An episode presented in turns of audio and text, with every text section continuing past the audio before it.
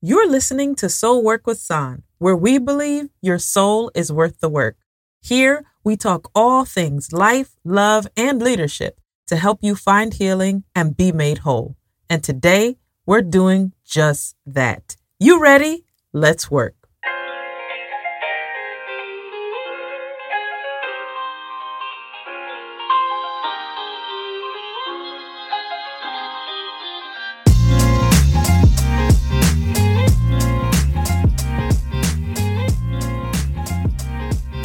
Fam, did you catch last week's episode? Even my mama had some words for me about last week. Now, if you haven't gotten a chance to, please run and go check it out. Share it with your friends. It's one of the most important episodes I believe I've ever done. Because, to quote my dear friend Winter, grace is for everybody. So, to give you a quick recap, while we acknowledge that there are many what we would call scandals hitting the church world this year, the greater scandal is this no matter who you are, what you've done, or what's been done to you, the grace of God is available for you. Now, we had to hit on the two camps that seem to be screaming the loudest right now. There's legalism, aka Pharisee, and they're hollering holiness or hell. And then there's antinomianism or the hyper grace movement, and they're convinced that you can still be saved and live according to your fleshly desires because Jesus gets to be Savior, but not Lord. Mm-mm. The thing that struck me most in prepping for the show was that the root of both camps are from the same place. They're not on opposite sides of the spectrum as we would suppose. Nah, fam. See, they both believe this that God is unable to satisfy them completely and so they leave their ultimate happiness to their own efforts. In other words, they've decided to take their life into their own hands and they've forsaken trusting in Jesus for fullness of joy. Womp womp. Okay? blown away when I stumbled on this. I was blown away. But at the same time, it made me even more aware of how sneaky and tricky this flesh can be. It will always, always be willing to play us just for some temporary feelings. Okay, son, okay, so we get it, right? No one side of the fence has it right. But where does that leave us?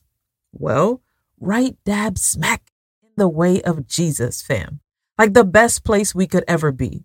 Where else can we turn when we ourselves fall into temptation? Who can we turn to to restore our dignity? Who knows us at our absolute worst and still believes we're to die for. It's Jesus.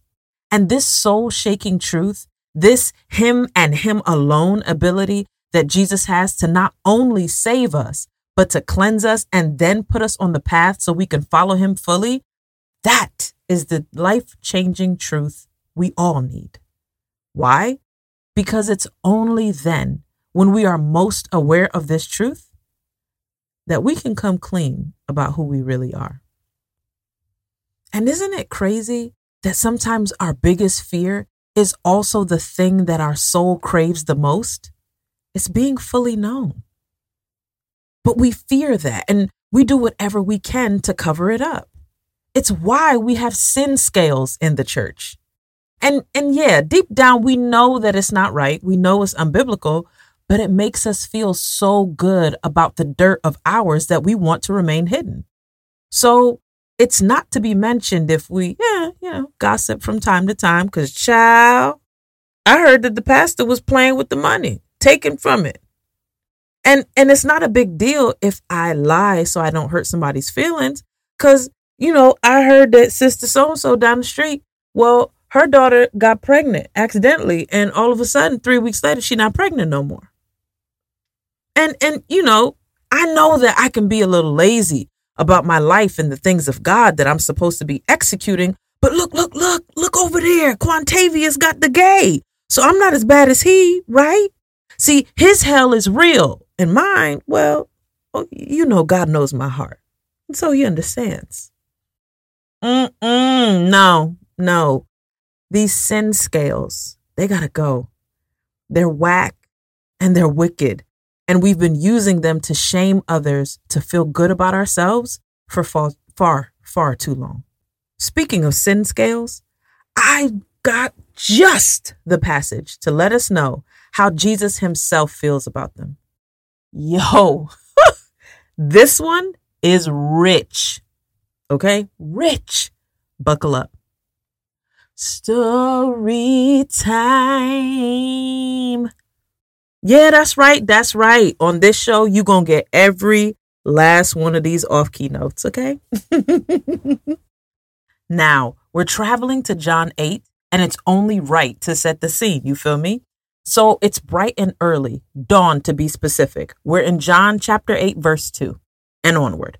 Jesus is back at the temple after spending the night in the Mount of Olives and he's seated, symbolizing his position of authority, and he's teaching the many followers that are there. Well, in the middle of his teaching time, the janky scribes and Pharisees interrupt him by bringing a woman in front of him and the whole crowd, and they say this Master, we caught her in the act of adultery. According to the law of Moses, we're supposed to stone her. But what do you say? Now, push pause for a second. I see two giant red flags already bobbing around in this story.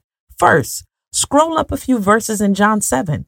These same scribes and Pharisees were out here talking down to Jesus, calling for his arrest, and doing everything they could to undermine who he is.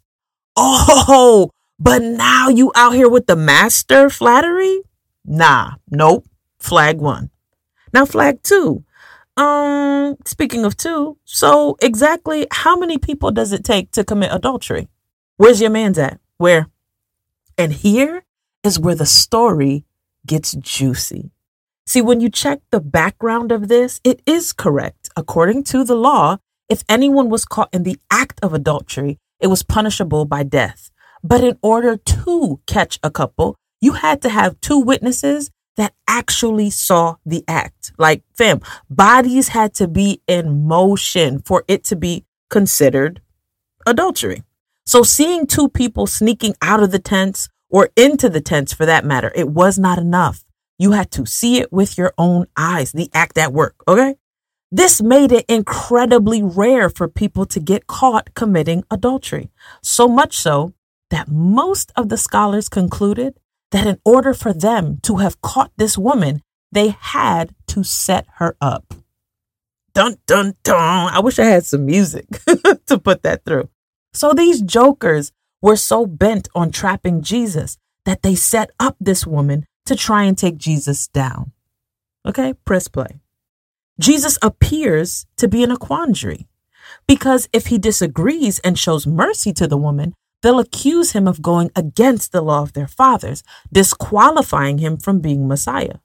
But if Jesus agrees with them and puts her to death, then whoa, whoa, isn't that a little bit harsh for the man who calls himself the savior of the world? What to do? What to choose?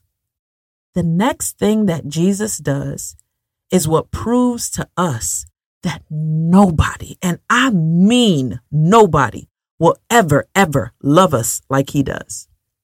Jesus, seated in his rightful place of teaching and authority, he stoops low, identifying with the broken, sinful state of the shamed woman. He stoops low, fam. Y'all better stop because I'm I'm trying not to holler. He stoops. He gets low. To quote a hymn, he stoops to our weakness, right? You tell me what other kind of way of life, what other religion will get into the trenches with us after we've messed up? Who else is going to, from their innocence, stand with our guilt? I'll wait. But see, that's the thing about Jesus. He doesn't stop there. He takes his finger and begins to write into the ground, ignoring them entirely. Now, to this day, we don't know what he wrote. A lot of scholars are speculating and they say he started writing out their sins. Like, oh, two o'clock last night, you was hitting on your wife. Three o'clock this morning, you were flirting with somebody who wasn't your wife. Uh, three days ago, you stole from your neighbor's land. He was writing out their sins. But see, their pride wouldn't let them quit. So they keep, according to John 8, they keep on asking and demanding. They won't stop. They won't let up to what they call this huge, terrible sin. So Jesus gets up and says to them, The one here who has no sin can cast the first stone. Then, beautiful Jesus stoops again and goes back to writing. Well, sugar, one by one, from the eldest on, they walk away, leaving Jesus and the woman be. He stands up and asks her, Where are your accusers? Who is here to condemn you? And she says, No one, Lord. So Jesus, beautiful, sweet Jesus, he looks at her and says, Neither do I condemn you. Go and sin no more. End scene. Yo, fam, what? Like, Jesus stands up for her, Jesus stoops down for her and restores this woman's dignity, and then is boss enough to go right back to teaching. Like, I love it. I completely love it. But you know what's so satisfying for me about this text? That Jesus didn't just tell her to go. Why? Because he didn't just die so we could be left to our own fleshly devices. If he stopped at go, she would have left thinking that the worst of what she had done was now who she was. She would not have had the hope that Jesus provides in the instruction to sin no more. In that moment, with Jesus, she finds that because there is no condemnation for her, she's free to never have to repeat her sin again. Like that's what his love did. And that's what his love can do for us now. The truth is, we all mess up. We all fumble or have our moments that we would shudder to see made public. A title doesn't relieve you of your sin nature. Money and social status can't do that either. We've all got our stuff, which is why we all need saving. You know, the wild part about John 8 is that it's the Pharisees and scribes that come to Jesus demanding a punishment for this woman, not realizing that they end up walking away with the condemnation. By seeking out someone else's demise, they end up with the shame, and the woman walks away pardoned. Ain't that just like Jesus? In their hunt for other people's wrongs, they never saw their need to be made right. Yo, I lived that life. It appears proper and righteous on the outside, but on the inside, it's misery. Don't let that be you. We'll have stronger disciples who will make more strong disciples when we free people from the pain of condemnation by pointing to them by pointing them to the goodness of God's grace. People know that they're bound. More often than not, they know when they're in sin. The issue can no longer be the shock at the sin. It must be how can we lead the blind to the light of the world? How can we help the lost get to the way? Love, grace, and truth are the tools for that. So, to conclude this shorter podcast episode, I'll say it this way Jesus didn't come to condone or to condemn, He came to save. That's John 3 17 right there. And because of this redemption, we can sing a song that the angels cannot sing. We've been made new, not perfect. And to be clear, the King James versions, those translations that say perfect in certain passages, it really means mature. Now, that used to confuse the mess out of me. So I'm just sharing this with my peoples, right? we're not perfect, but we're made new.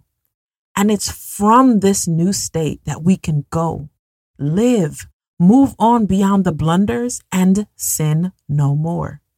Therefore, we don't live for acceptance. We're accepted, and so we live. This is what the woman of John 8 found on that fateful day. This is God's grace. Perhaps that's why they call it amazing. Here's my question, real simple this time. It's just one. What does grace mean to you? Fam, thank you for letting me be with you today. If this brought you any value, I'd be honored if you'd subscribe to the show for more soul hitting episodes delivered freely to your device each week. Now, would you do me a favor and leave a review and a rating if you can? It helps us spread the show to more people. And if you can, share this episode right now with your friends or family. I really appreciate that. Check out our website, soulworkwithsahn.com, for more thoughts. We're on Facebook and Instagram at soulworkwithsahn. Now hit me up on email. I'd love to hear how you're doing and what you think of the show. Hello at soulworkwithsahn.com. That's hello at soulworkwithsahn.com. Let's heal, fam. You know we're in this together. Remember, you're only going to hear one of two statements on that fateful day. Well done or depart from me. Let's live accordingly. Love you. Talk soon.